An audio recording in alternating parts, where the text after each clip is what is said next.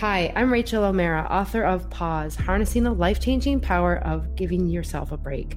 I'm excited that you're here today and joining me on the Pausecast, where I interview thought leaders in the world of raising our consciousness, emotional intelligence, and helping us really reach our potential. For more information, you can go to my website, rachaelomeara.com, and download my free guidebook, How to Turn Burnout into Thriving at Work.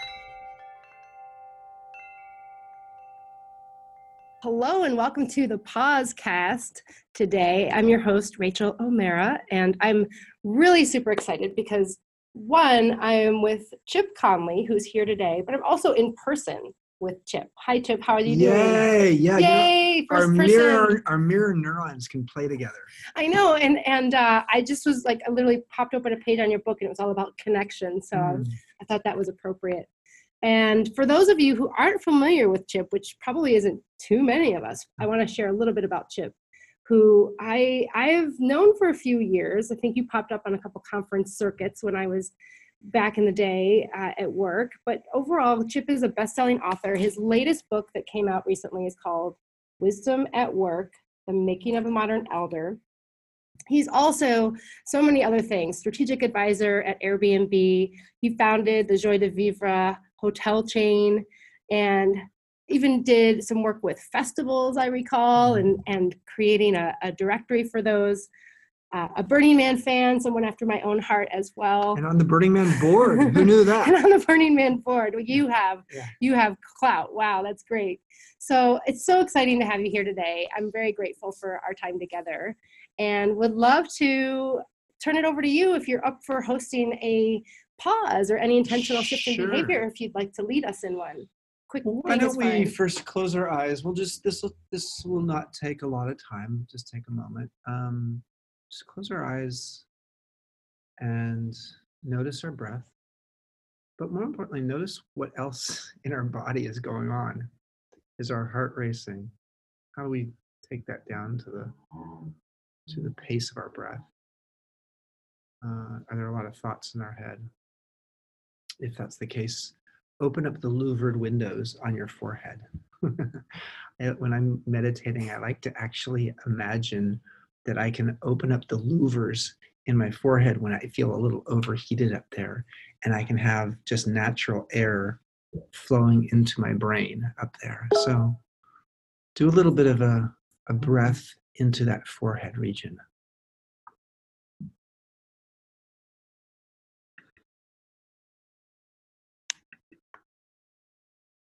Let the breath go in and out of your forehead.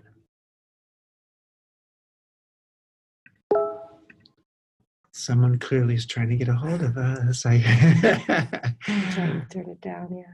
I um, we're gonna come back now, and um, I think we're gonna talk. Yeah, thank you. I think it's an appropriate moment to say, yeah, there are always distractions that come in, just That's like a couple true. pings there. And I think that we just have to persevere and keep going. So thank you for that. Mhm. So I know we've met a few times. You you Mhm. spoke at Google Yeah. recently about the modern elder, and I'm curious a little bit about. Uh, you've had a diverse set of backgrounds with different companies, Mhm. and I really find it fascinating because I think a lot of times we move careers, but we don't really pause first. We don't really Mhm. intentionally shift our behavior. So, what would you say is something that you've uh, taken, for example, this last move to Airbnb? Mhm. Did you pause before that? Did you kind of really think about it? Yes, there's no doubt. I mean, clear. I I love the fact, Rachael, that you talked about sort of the intentionality of taking a pause. So much of our life feels like we're on some river that's just flowing, and we can't get over to this little eddy on the side where we can actually sort of just observe it all for a moment. Um, when I was asked six years ago by Brian Chesky, one of the co-founders and CEO of Airbnb, to be his in-house mentor and be the head of uh, hospitality and strategy for the company, I did take a pause. First of all, I said to him, I'll do 15 hours a week. I actually told him eight, and we agreed on 15. And then I took a little bit of a break um, before starting. and then quickly, within two weeks, it was clear it was a 15 hour a day job, not a 15 hour a week job. And then I took a pause again and took a weekend and I uh, thought about it and I said, you know what? It's very clear that the company needs me more than I have um, identified in terms of my schedule, the time I could give them. So either I can't do this and I have to walk away from it, or I need to be willing to step in fully, and which means I'm going to have to edit the rest of my life pretty pretty drastically. And this was a, this was six years ago at a time when Airbnb really wasn't, you know, a household word. It was mm-hmm. a like one twentieth the size that we are today in terms of our revenues. So it was not. I mean, I, I, I want to be really clear. It was not a certainty from a financial perspective. It was going to be all that great of a, a thing to do. In fact, I started working for the mm-hmm. company for free. I said, just give me a little bit of stock, and you don't have to even have to pay me. So I had to really change my perspective and get an intentional, you know, uh, willingness to step in. And I also had to sort of understand that I was brought on to be the mentor of Brian because I had led my own uh, as CEO of my own uh, boutique hotel company, Joie de Vivre, for 24 years.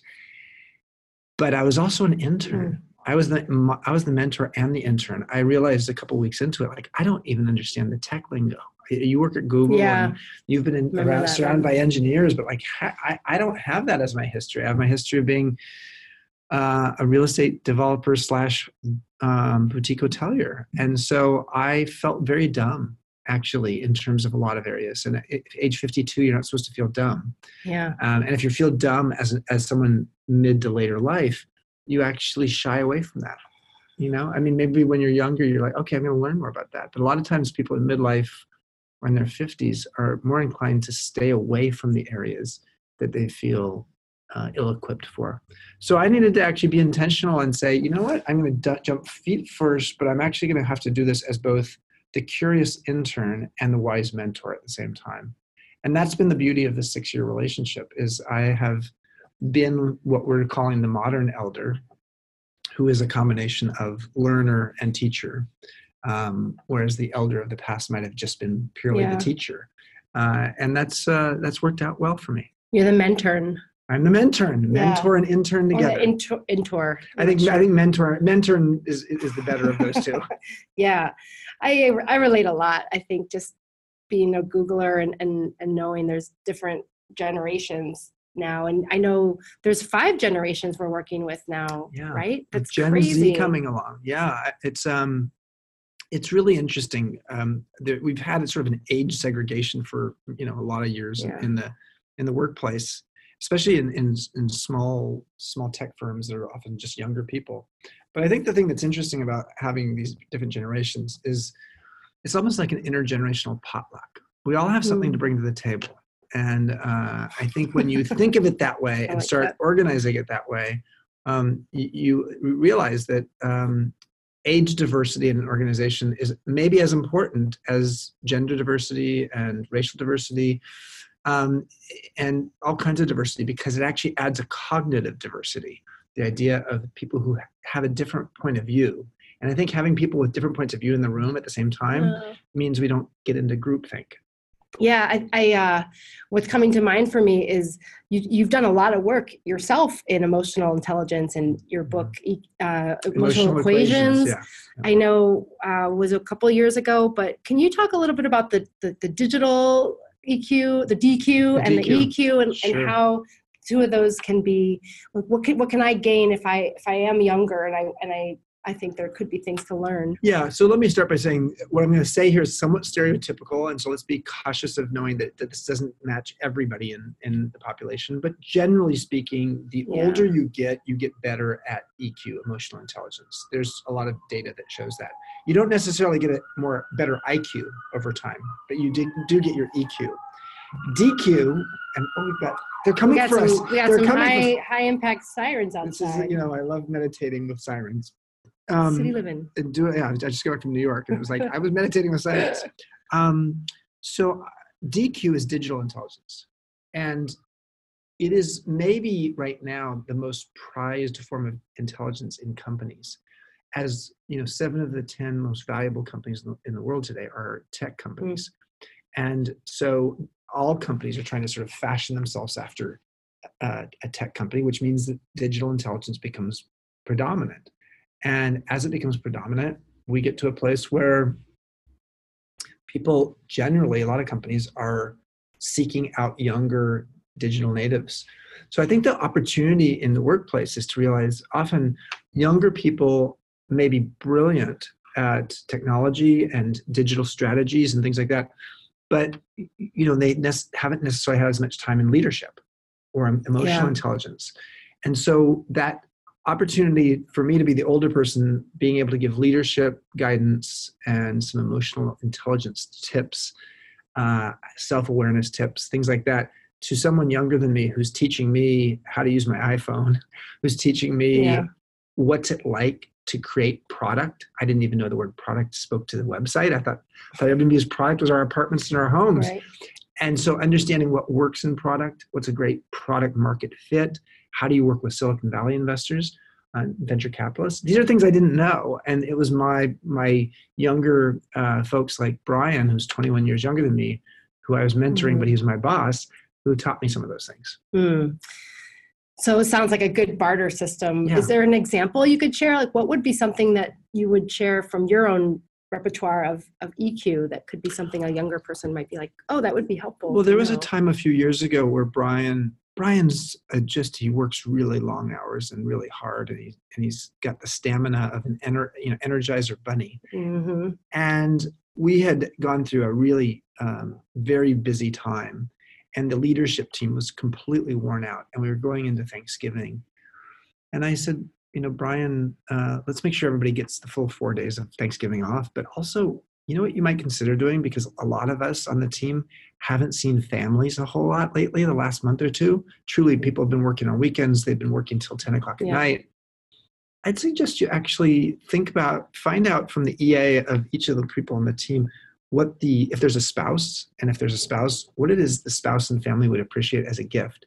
And send a thanksgiving mm. gift a gift of gratitude not just to your direct reports or the people on the leadership team, send it to their family because those are the people, who, frankly, in many awesome. ways, who yeah. who are supporting that person and also saying to that person, "Why are you working so hard? Why don't we get to see you very much?"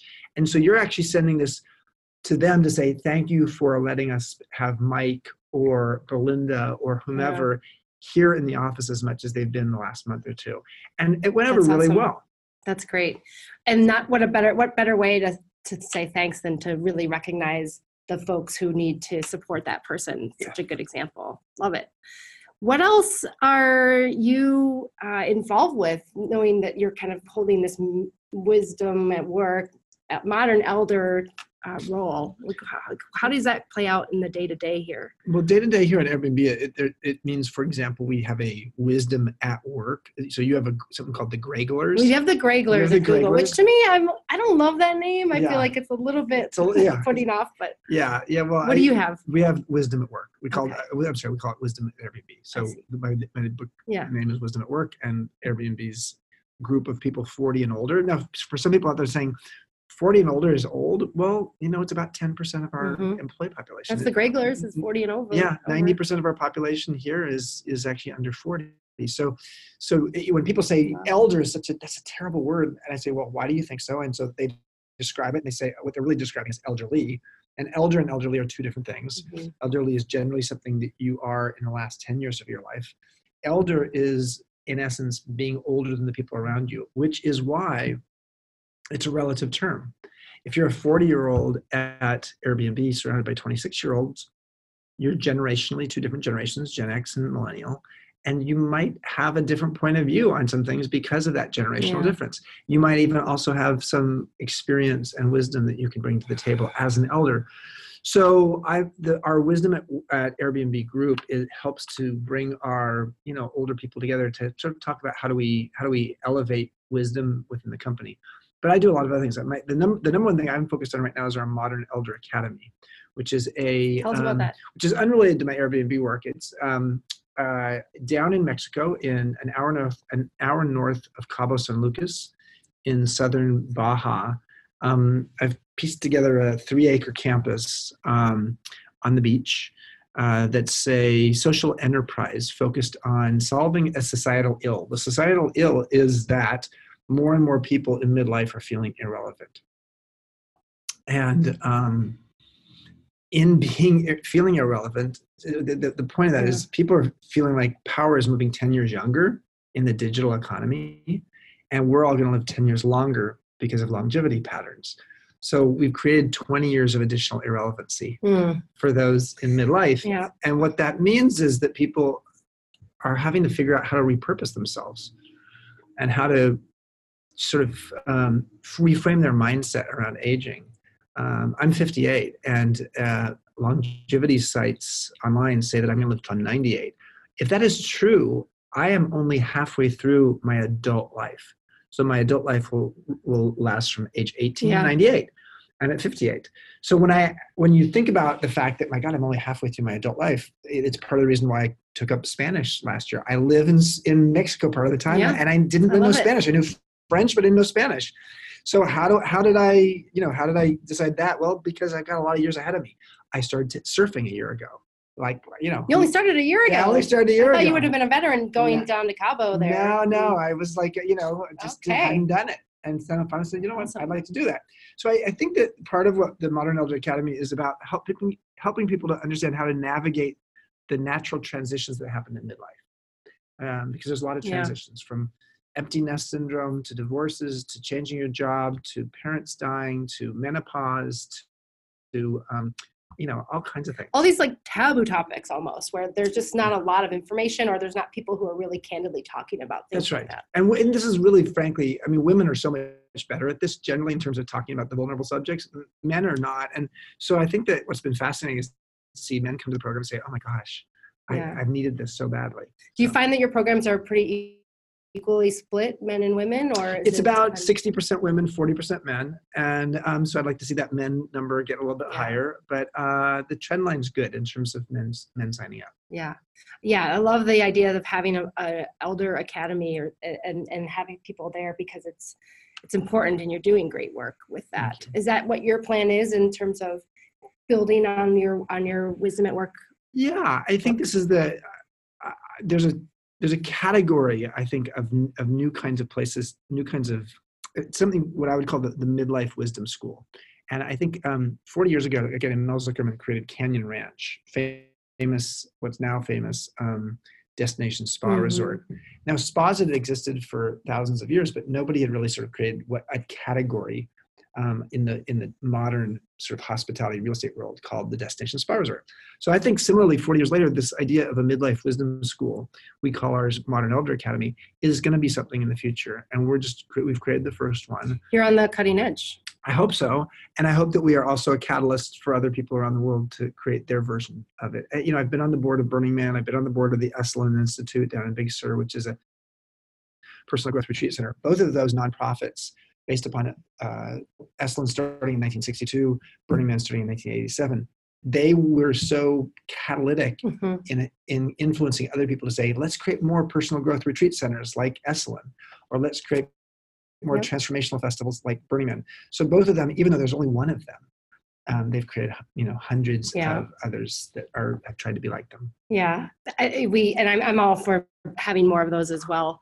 Speaking of Burning Man, because I know that's a common thread you and I share. Mm-hmm. So I talk about this in Pause the Book, where Burning Man was the last week of my pause. It was the first time I ever went. I went almost against my will, almost there when I was there first, and it was. It ended up being a mind blowing profound experience for me just because it was out of my element and I realized all these things that I would never have gone through if I hadn't been there. So to you, what is it that you you know you're on the board can you share a little bit about how that helps you? Sure. And then, you know, why is it a good pause to be at Burning Man? Well, I've been going for about 20 years. And, um, and I was originally intrigued by it because some of the more creative people in my company, Joie de Vivre, would go every year. It felt like a pilgrimage. You know, the word pilgrimage yeah. is not something you use to describe people going to events or music festivals or things like that. So it felt like they were going for a reason that was way beyond just sort of the, a party. Yeah so I was intrigued by that, and then I went my first time, and I, and I went after a, a, a breakup of a long-term relationship, and I was sort of ready to burn something and have something new come out of it. I'm my first hotel um, for Joie de Vivre is called the Phoenix. It's a rock and roll hotel here in San Francisco. Yeah, I know it. And um, I'm a Scorpio. My first hotel is a Phoenix. So that, so there's something about you know regeneration, but- Rising. yeah, rising from the ashes. And so the idea of Burning Man actually sort of resonated with me. And then I went, and what I really loved back then, you know, we didn't have cell phones, but there was just really just like you were just so randomly. You're you, Yeah. you had no calendar. You just sort of went and did what you wanted to do, and I just sort of appreciated the serendipitous nature of it. The fact that I could just go ride my bike and see who I ran into. And I remember that first year, um, Moby, this is 20 years ago. I love Mhm. Moby 20 years later. I still love, love, love Moby then. Me too. And I was listening to Moby on my um, Sony Walkman. Walkman. Okay, I, I knew that was coming. During the Sony Walkman out on the playa, wearing some crazy thing, riding my bike, and some guy comes up and just starts riding with me. And for the next half hour, him listening to his Sony Walkman, me, me listening to mine, had no idea what he was playing or listening to. I, we just slithered through the it- through the, the deep playa way out there, like two snakes um, on a desert floor. And when time had come for us to say goodbye to each other, we just waved. And I didn't know if I'd ever see him again, but for that half hour, I felt with him just sort of going. So I felt like, hey, this is sort of my tribe. This is my this. Is So I, the sense of immediacy. So one of the things that's one of the ten principles that defines uh, Burning Man is immediacy, and immediacy really speaks to something that's very much about pause the Mhm. idea of just being here now, being in this moment. I'm sitting with you right now, Rachael, and I've had a really crazy week. Been in New York. I go to Austin, Texas for South, South by Southwest tomorrow, and I'm nuts. I, we had a New York Times article come out this week that was sort of like not Mhm. exactly what we were expecting. This is related to Modern Elder Academy, and um, I've got a lot going on. And the thing about our normal life is we always will have a lot going on, and we you, our brain gets used to actually even creating things Yeah. To actually make sure that they distract us. The thing that about a place like Burning Man, and it doesn't have to, you don't have to go out to the desert to Burning Man to do this. You could do this on a No. deserted beach.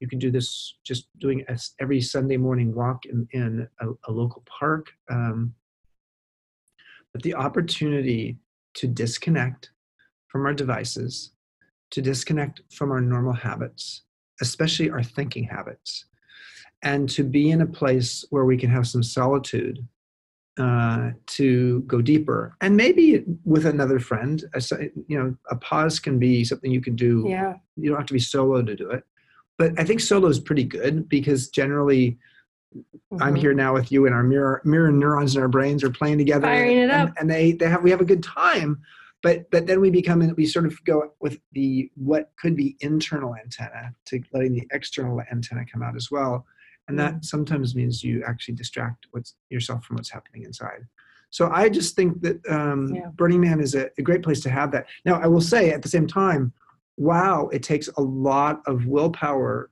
with all the distractions at burning man to sort of use it as a place to go inside because and it's not just the distractions of parties and nudity and you know great music shows Music or everything. but it's it's more the the distraction of, of just interesting people and Yep. the utopian society and so there's a lot of things that can sort of blow your mind and there's a real opportunity there to um, see your habits in the default world uh, be blown up Yeah, immediacy is such a good example of that. And then the here and now is what I really just remember is you don't have the digital distractions. There's no Wi-Fi there, really. there is now you a had little some bit Walkman. yeah there's but- just yeah back then no yeah Yeah, it's starting to you know there's you can pick up wi-fi now which is Yeah. not great so you know yeah, and it, and it, it's just a it's another lens to see your life through, which I think is really really great. So I commend you for being on the board and being Thank such a veteran 20 Thank years. Wow, I only went for four, but I hope to go back. you know.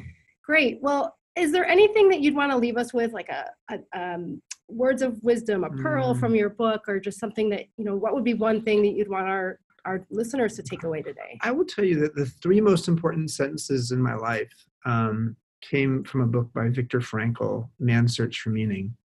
And um, I'll, I'll share them with you here because I, absolutely think they speak to the idea of pause. So he wrote, and for those who don't know Viktor Frankl, he was a Austrian psychologist who ended up in a concentration camp because he was Jewish. All of his family died. He was the only person who didn't die. Um, and he said, between stimulus and response is a space.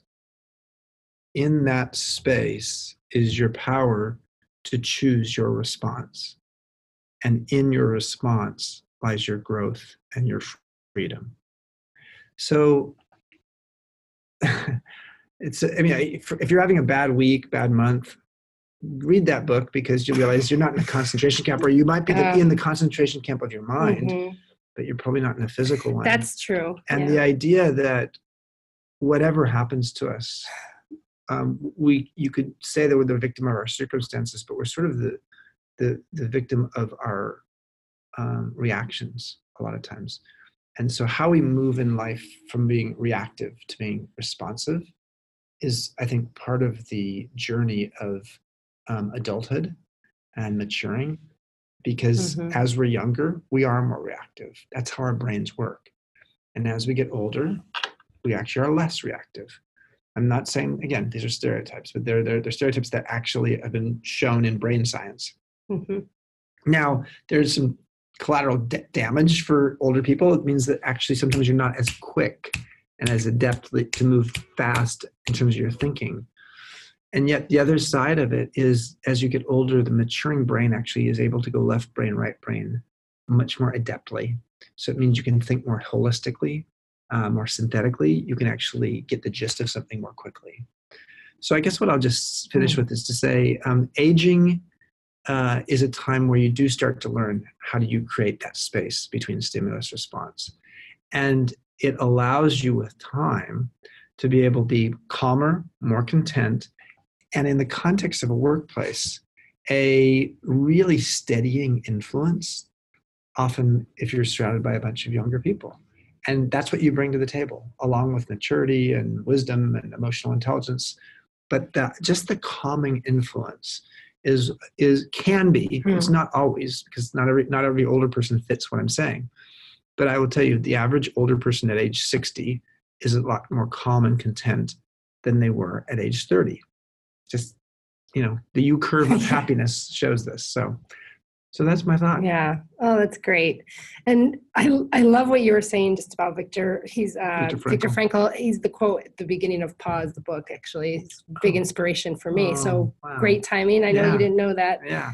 And my last question is what do you do for yourself to just to continue to to you mentioned personal growth and what do you yeah. what do you do to keep yourself always to moving forward and, and emerging? Well, I continue to meditate, so that helps. Um, that's sort of a basic practice I have. Um, usually, I, I, like to try to do it twice a day, but it's usually just in the morning. Um, and I do send, say a set of um, prayers and mantras every day when I take a shower. But I love going and doing a Vipassana retreat. Um, Mark Coleman is a, a well known uh, mindfulness teacher. Yeah. He wrote a book called Awake in the Wild. Uh, I've gone with him in Loreto Bay, which is down in the, the Baja area. Um, and we actually, amongst the whales, we um, we, we kayaked um, for seven days from island to island with a, a vipassana silent vipassana retreat. That was wow. phenomenal. And Mark comes to our Modern Elder cat Academy later this month to teach, so I, I am going to enjoy that. Wow. So, yeah, you're doing a lot. Well, thank you so much you. for thank sharing you, with us and appreciate all your time today. Thank it's great to have it, you here. I appreciate what you're doing for the world. Thank you. Thanks for listening today to the Pause Cast. If you like what you heard and you want more of this, I invite you to join me on the Powerful Pause Retreat happening April 26th through 28th in downtown San Francisco. We'll have three days to reclaim your vitality while becoming even more successful. We'll have a limited 30 seats and it's essentially free. If you pay your $100 seat deposit, you will get that back when you walk in the door when we begin on Friday night. What you'll get are a few things. You'll have a personalized pause plan. You'll be working with me and the others to feel renewed, recommit, and reconnect with yourself. What are you waiting for? Go ahead and learn more and sign up at rachaelomeara.com slash pause retreat.